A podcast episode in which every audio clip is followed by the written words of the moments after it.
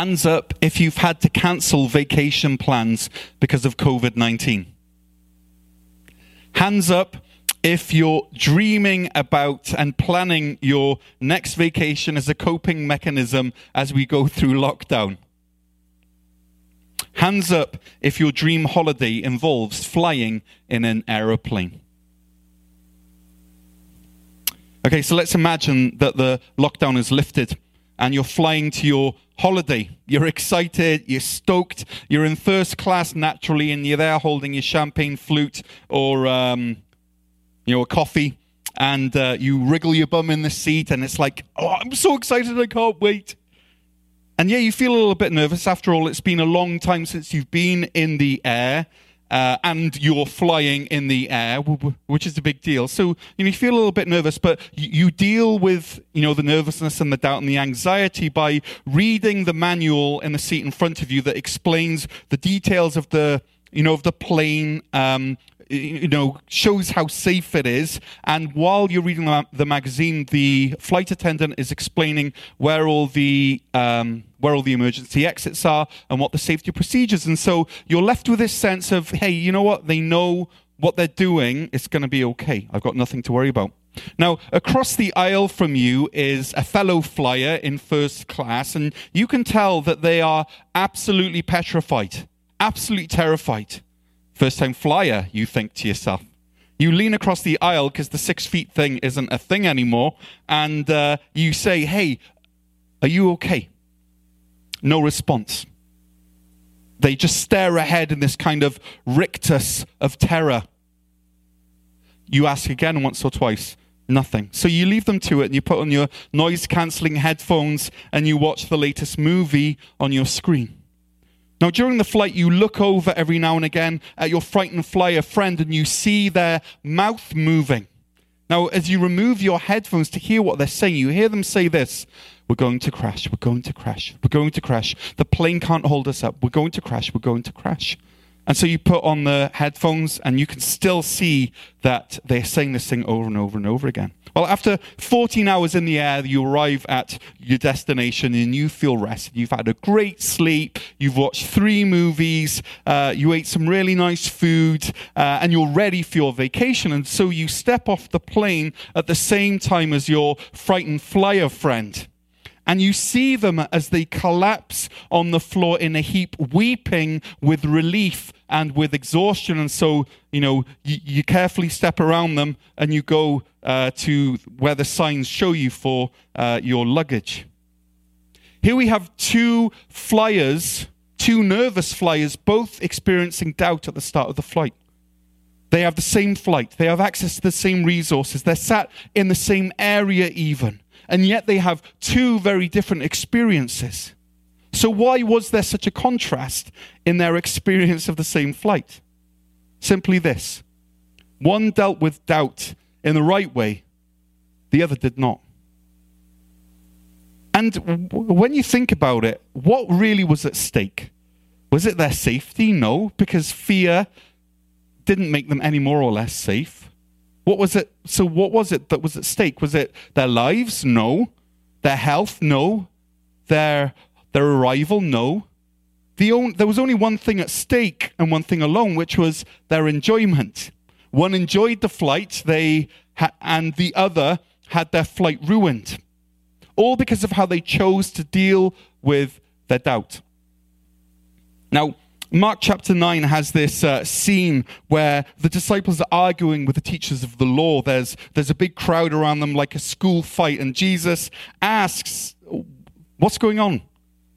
And a man pipes up in verse seventeen, and he says this. He says, teacher, I brought you my son who's possessed by a spirit that has robbed him of speech. Whenever it seizes him, it throws him to the ground. He foams at the mouth, gnashes his teeth, and becomes rigid. I asked your disciples to drive out, out the spirit, but they could not. You unbelieving generation, Jesus replied, how long shall I stay with you now? How long shall I put up with you? Bring the boy to me. So they brought him. When the spirit saw Jesus, it immediately threw the boy into a convulsion. He fell to the ground and rolled around, foaming at the mouth. Jesus asked the boy's father, how long has he been like this? From childhood, he answered. It's often thrown him into fire or water to kill him, but if you can do anything, take pity on us and help us. If you can, said Jesus, everything is possible for one who believes. Immediately the boy's father ex exclaimed, I do believe, help me overcome my unbelief. When Jesus saw the crowd, that a crowd was running to the scene, he rebuked the impure spirit. You deaf and mute spirit, he said, I command you, come out of him and never enter him again. The spirit shrieked, convulsed him violently, and came out. The boy looked so much like a corpse that many said, he's dead. But Jesus took him by the hand and lifted him to his feet, and he stood up. After Jesus had gone indoors, his disciples asked him privately, why couldn't we drive it out? He replied, this kind can only come out by prayer.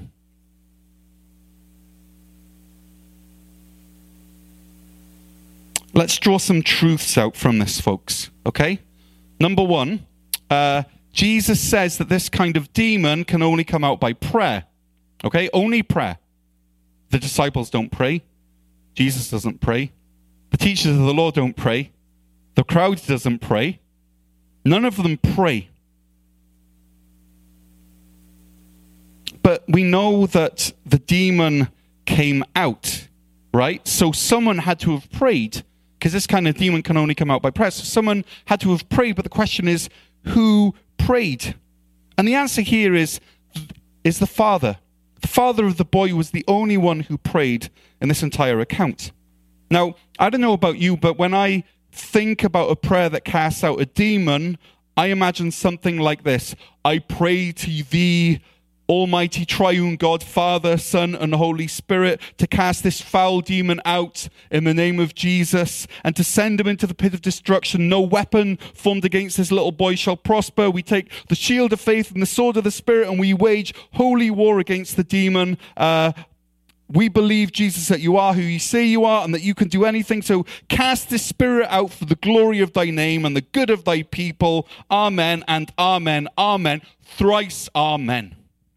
Right? A faith-filled, mighty warrior prayer of power and deep trust. That's the prayer that will forcibly evict a demon from the body of a boy. Actually, no. No, no, and no. The prayer that cast out the demon is recorded in Mark chapter nine, verse twenty-two. And uh, the prayer, it goes like this. It goes, if you can do anything, take pity on us and help us. The prayer of faith that casts out demons starts with the word if. If you could do anything. And then Jesus responds with this kind of almost like a snarky, it sounds to me anyways, if you can. You know, I, I'd love to hear the tone of Jesus' voice. Maybe I'm wrong, but I, I see Jesus with an arched eyebrow. Like, do you not know who I am? If you can, Jesus, said Jesus, everything is possible for, for the one who believes. And then immediately uh, the boy, the uh, the boy's father exclaimed the second part of his prayer. That, that was part one. This is part two. Uh, I do believe, help me overcome my unbelief. So my point here is that this is a rubbish prayer, a really rubbish prayer. But it was a rubbish prayer that Jesus delighted to answer. You see, when Jesus answers a prayer, he does not look at the doubt amount in your life. He looks at the faith that you have. He does not require us to eliminate all doubt before praying. But through prayer and through seeing prayer answered, the doubt is dealt with. Now, after the boy was healed, do you think that the father was still like, Lord, I believe, help my unbelief? Or is he more like, okay, Lord, I believe, full stop? Last week, um, Julie poignantly said this. She said, some weeks it's easier than others, and I've had to accept my doubts as part of my faith. And I think that many of us can echo this statement like the boy's father. And, and so this morning, we're going to hear from another one of my friends, from Sarah, about how she lives a life of faith despite her doubts. Yeah, the gospel according to Shrek. There we Why go. I realized, though, too, I'm like, will everyone know that movie reference? Am I dating myself now? If I reach that point in this, I don't know. We're here this morning uh, with our missionary to Montreal, Sarah Davis. Hello, Cornerstone. I miss seeing you on Sundays. I hope you all are doing well. Um, so as Dan said, I'm Sarah, and I work for Power to Change students in Montreal, uh, Quebec. Um, we're a Christian club on university campuses across Canada, but specifically I work at Concordia University. Um, and we want to help students take their next step towards Jesus, whether they're figuring out the relevance for Jesus in their life or they've been a believer for years. Um, and right now, of course, because of the pandemic and the situation in Montreal, all of our events are online. So I, I've been working from home primarily, um, and will continue to be working from home for the foreseeable future. Like many of us, right? Yeah. yeah I think okay, like good. yeah. Uh, if you were to describe the idea of faith in one sentence to someone, what would you say? At least the words that come to mind are hope, belief, and unseen. So I think I would probably try to describe it as like faith is the belief in good and the hope that good will happen, even though you haven't seen it yet. Um, so it's like that that tension, I would say. Speaking into the tension, um, one of the most famous verses on faith in the Bible is, "Lord, I believe, help my unbelief." Um, where would you find yourself on uh that line um at the moment, on the continuum uh, of Lord I believe on one side, help my unbelief on the other? I want to say I'm an eight, but I feel like I'm more like a six and a half or a seven, maybe, like somewhere in there. I think um it's hard sometimes to like see God's goodness, even though I know he is still good. It's hard to be looking for him in new ways right now. Um, and so it's like hard because I'm like, I know you're still there, God. I know you're still at work in Montreal. I know you're still working in university students' lives. I know you're still at work in my life, but I'm having trouble seeing it. So would you give me eyes to see what you're doing, even though I don't know what it looks like right now? Um, Which is where that where the tension comes in, right? Yeah. Seeing the unseen yeah. with uh, hope. Yeah. Yeah. Okay. Why don't you share with us uh, about a time that you doubted? Uh, what was that journey like for you, and what was it that got you through? I know for me, I loved my time overseas in Denmark, but I know coming back, like there was just a lot, it was messier than I anticipated. And so in that season, there was a lot of doubt for me of like, God, like, what are you doing? Like, if you are in this, why do I feel so crappy all the time? Like, I don't understand. Um, and it kind of like, I feel like I've been brought through a place of healing with that. Um, but then more recently, actually, um, so I decided to be back in Ottawa over Christmas with just my parents and sister. I really needed time away. Um, and when I came back to my apartment in Montreal, um, I discovered that the water tank in the unit above us had broken and water had come crashed, like rushing through our apartment. And so I come into my house, my home, which I had My dad had helped me finish getting my room set up when he came to pick me up. We had put shelves on my wall, and I was so excited to have my home like ready. And then I come in and there's water everywhere. My bed is soaked. My clothes are soaked. And I think like, I just was like, I was overwhelmed by that. I was also kind of just like, God, like why? Like I've realized over the last couple of weeks, um, I've moved about ten times in the last three and a half years. Losing that sense of home again was just kind of like, okay, God, like if you're just not going to let me have a home, then I'm done with this and I don't trust you anymore. And I think that was just really hard for me to hear, like hard for me to even say in my head, but then also just really hard for me to be leaving in my heart. Cause I was just like, I'm just tired emotionally. I'm tired. And God, I'm doubting your goodness right now because this keeps happening to me. And I kid you not, I spent the first week Uh, being back in Montreal of this year, um, looking up apartments both in Montreal and also Ottawa. Because I was like, God, if you're not going to bring me the stability I want, then I am going to move back and find it myself. Mm-hmm. And in that, though, that was one hundred percent me. I'm not moving back to Ottawa, just so you know, right now. I am staying in Montreal. um, but in that moment, I really feel like God was just whispering on my heart, like, please trust me. Like, don't give up yet. And those moments where like I've wanted to give up, there's been moments before when, when I was saying about like I found it really hard when I was readjusting from Denmark to Canada. In that moment, I wanted to give up on God too. Mm-hmm. And the same thing happened where I felt like in my heart, he was like, please don't give up yet. Please hold on. And so even though that clinging on to him, like quite literally, is really hard sometimes, like I'm also both clinging on to him, but then also trying to keep my hands wide open of saying like, okay, God, like I'm clinging on to you, but I'm also releasing all of this because I have nothing left now. And like, I just need you to show up with your mercy and kindness and be really good to me because I'm tired and I can't do it anymore. You're a full-time employee of a campus ministry and a missionary. Uh, shouldn't someone in your position have already dealt with, uh, you know, doubt? Um, mm-hmm. You know, um, shouldn't you have risen past all of this, Sarah? Yeah. Um So I love this question because it's a question I've rhetorically asked myself before, where I've been like, okay, Sarah, like you've been a Christian for years. You, like you said, I work for a Christian organization. Like you don't have to be a perfect Christian to work in ministry, but you should have a, at least some sort of like foundational faith.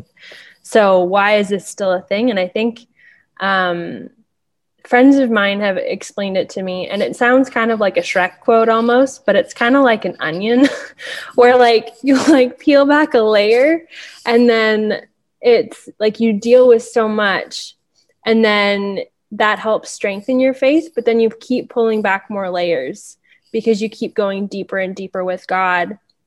And so, yeah, like definitely over the years, like my doubts have changed and like grown, so to speak, where like I'll doubt something and then God will be faithful and show up. But then um, like something else will happen. And I think that's like the, that's where kind of faith steps in, right? Where it's like, we are, we're still human. We're still living in a broken world. We're still constantly wrestling with, do we put our faith and trust in Jesus and God? Or are we going to fall back into our old habits of like, but I can handle it? Or what if he doesn't show up? Or do you know what I mean? Mm-hmm. And so I think like, it's not so much that we, we stop dealing with doubt. It's that we, we keep growing closer to God. And so sometimes old doubts will come back, but also I think we just experience new ones because of what life brings us. Cause there's just new experiences we're having, new things where it's like, well, I've seen God show up here, but I haven't seen him show up here. So how do I know he will show up for me? Um, yeah. What would you say to someone who loves Jesus, but is going through a season of doubt right now? I think there's a part of me that wants to say, I'm sorry that you're going through that. And I don't mean it in like a, it's my fault way, but I just want to empathize with them because I think we can put a lot of pressure on ourselves, none of it from God, but just ourselves for what Christian faith should look like. Mm-hmm. And so when we're going through a season of doubt, we can kind of feel like we're a fraud, or at least that was my own experience. Like, how can I, how can I be a believer of Christ? How can I work in Christian ministry when like I have these big questions about God that I, I don't have answers for right now? Um, and even though I've, I've come through a lot of those questions and I've seen the growth, it still was really hard and messy. And so I think there's a part of me that would say, just, I'm sorry you're going through that. I would say, um, I think kind of going back to what I hinted at before, like both, um, cling on to Jesus, but then also let go. So it's like, hold on to him and keep believing with that mustard seed of faith, even if that's literally all you're giving him, and just say, God, like this, this is what I've got right now. Actually, I don't, I don't believe what I've been taught for years, or I don't believe what the Bible says right now, but I know deep down it is true. So help, help me in that unbelief. Show me that you really are faithful and good or merciful or whatever, whatever attribute you really need to see of God. Um, Then the other thing I would say is this can be really hard and scary, I think, but if you have trusted mentor or friend from church or something, like invite them into that. I think that was one of the biggest things that have helped has helped me in my seasons of doubt. Um, even just more recently, there's been a couple of days where I've found it really hard working from home and feeling really frustrated because I can't fix my apartment myself. I can't go anywhere because of the pandemic. And it was in those days where I either turned to a friend or I would call my mom, and I would just cry with my mom and she would pray with me. But inviting people in releases that burden from you as well. And it helps others carry that burden. Kind of like, um, I think it's an Exodus when like Moses has to keep his staff above his head, and it's um I think Joshua and Aaron, who both have hands on either side and are helping him hold it because he can no longer hold the staff himself. Um, so it's kind of that idea of like, we need to have others also surrounding us in those seasons of doubt to help us carry our faith on, even though right now, like we're barely holding on. Thanks so much, Sarah, for your vulnerability and some great words of wisdom there. Now, Sarah talked about a mustard seed, a mustard seed-sized faith, referencing Matthew chapter seventeen, verse twenty, where it says this, um, Jesus replied, because because you have so little faith. Truly, I tell you, if you have faith as small as a mustard seed, you can say to this mountain, move from here to there, and it will move. Nothing will be impossible for you. This is actually the parallel passage of the Mark nine scripture that I read earlier. And in Matthew's account, Uh, Jesus tells the disciples that the demon couldn't come out because of their little faith, because of their lack of faith. But then when you cross-reference this with Mark nine, where Jesus tells the disciples that they couldn't cast the demon out because they didn't pray, there was a lack of prayer. Okay, so which is it? Is it a lack of faith or is it a lack of prayer? What was the reason? Well, it's actually both. Because from these two passages, uh, Matthew seventeen and Mark nine, we can draw a direct link, a direct connection between not praying and having little faith. Which means the way to start growing in your, or, or to start growing faith in your life is to start praying. Even if that prayer is, at the beginning, Lord, I believe, help my unbelief. That's the start of faith. And Matthew calls it a mustard seed-sized faith. Mustard seeds are tiny, right? So this faith is small. It's a small faith, but it's a step up from little faith. You see, small faith is good and little faith is bad. The disciples had little faith, as we can see here in Matthew chapter seventeen, verse twenty. They had little faith, but the Father, with his small faith, was able to see the demon cast out of his son. That mountain was moved. And so Jesus is calling us to notice the difference between little faith and small faith. Little faith is unbelief. Small faith is doubt. You can have small faith and pray. You can doubt and pray. But you cannot have little faith and pray. You cannot unbelieve and pray. Because unbelief is a declaration from the heart that God cannot intervene, that he cannot do something miraculous in this situation.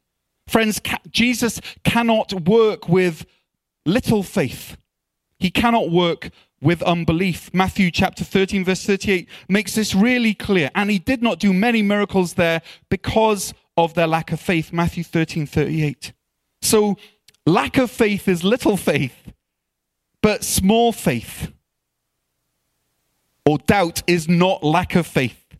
And with that small mustard seed-sized faith, Jesus still has something to work with, uh, to multiply, something that he can do something incredible with. He answers the small faith prayer, the doubtful prayer. You see, when we doubt, um, our our faith is kind of on a seesaw. We're on a seesaw. And it, it really could go either way. It could go this way into unbelief, or it could go this way into faith. And it all depends on what we do with our doubts. It all depends on what the weight is on each side. If there's more weight on the faith side, the faith side will win. If there's more weight on the unbelief side, then the unbelief side will win. And so here are three ways that w- we can deal with our doubts, uh, that will stop our doubts turning into unbelief and instead will help them be nurtured and grow into faith. Number one, admit your doubts. Okay, Jesus knows that you have them, and they do not prevent him from hearing your prayer. So admit them, just like Sarah did, just like, you know, the Father did. Um, I'm not sure if you can, but if you can do anything, you know, that that that if, it's okay to pray ifs. Your, your, uh, your prayer does not have to be a confident prayer for it to be a faithful prayer, a prayer of faith. Number two, revisit the basics.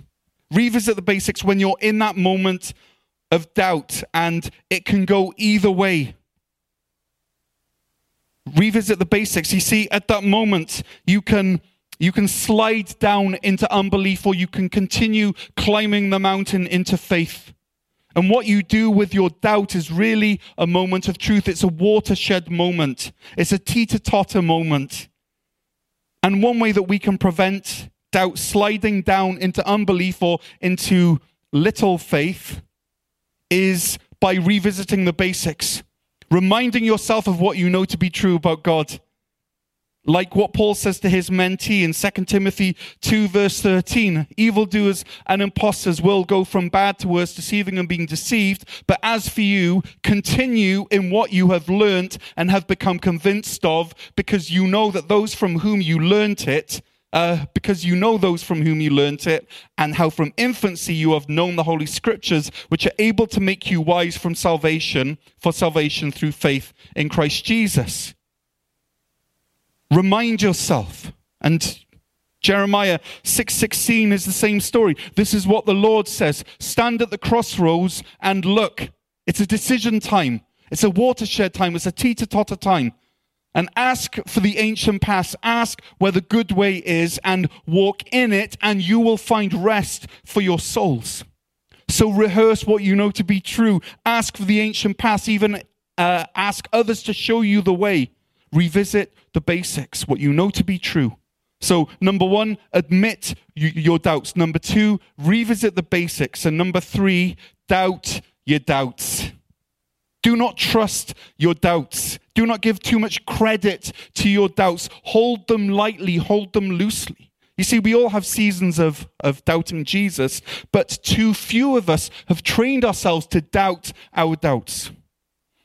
And so we've got to be that second voice, that second opinion when doubts rise up. We have to learn to speak to our souls and to speak to ourselves. Sarah talked about sharing her doubts with others, praying with them, crying with them on the phone. These are all strategies for doubting our doubts. And so we can either feed our doubts and watch them slide down into unbelief, or we can turn our worries and our anxieties and our doubts into prayer as we climb this slope into faith. But friends, the choice is yours. The choice is mine. And so, you know, this is real stuff. But as I wrap up, hear this. Doubt cannot exist without faith. And faith cannot exist without doubt. Neither can exist without the other. Colin Smith uh, makes these points in an article he wrote on the internet. He said this, you... You you can't have faith without questions.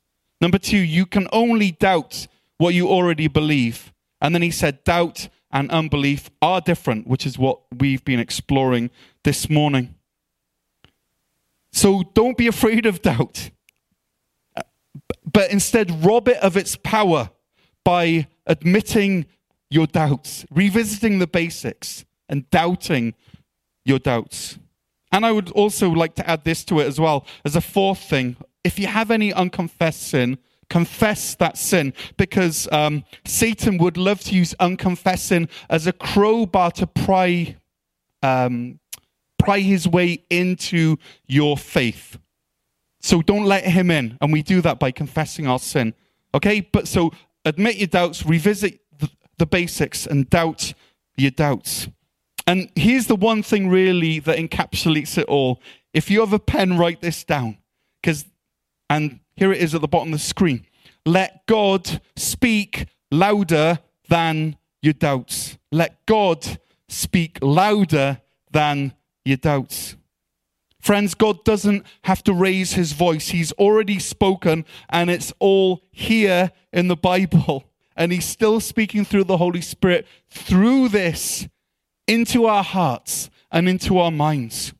Romans eight fifteen says this, the spirit you received does not make you slaves so that you live again in fear. Rather, the spirit you received brought about your adoption to sonship, and by him we cry, Abba, Father. The spirit himself testifies with our spirit that we are God's children. So the spirit still speaks and God still speaks through the Bible.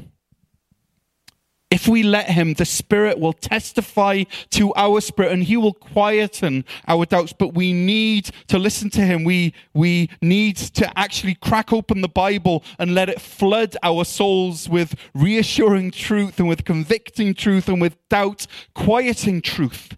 We need to let God speak louder than our doubts. We don't need to fear our doubts.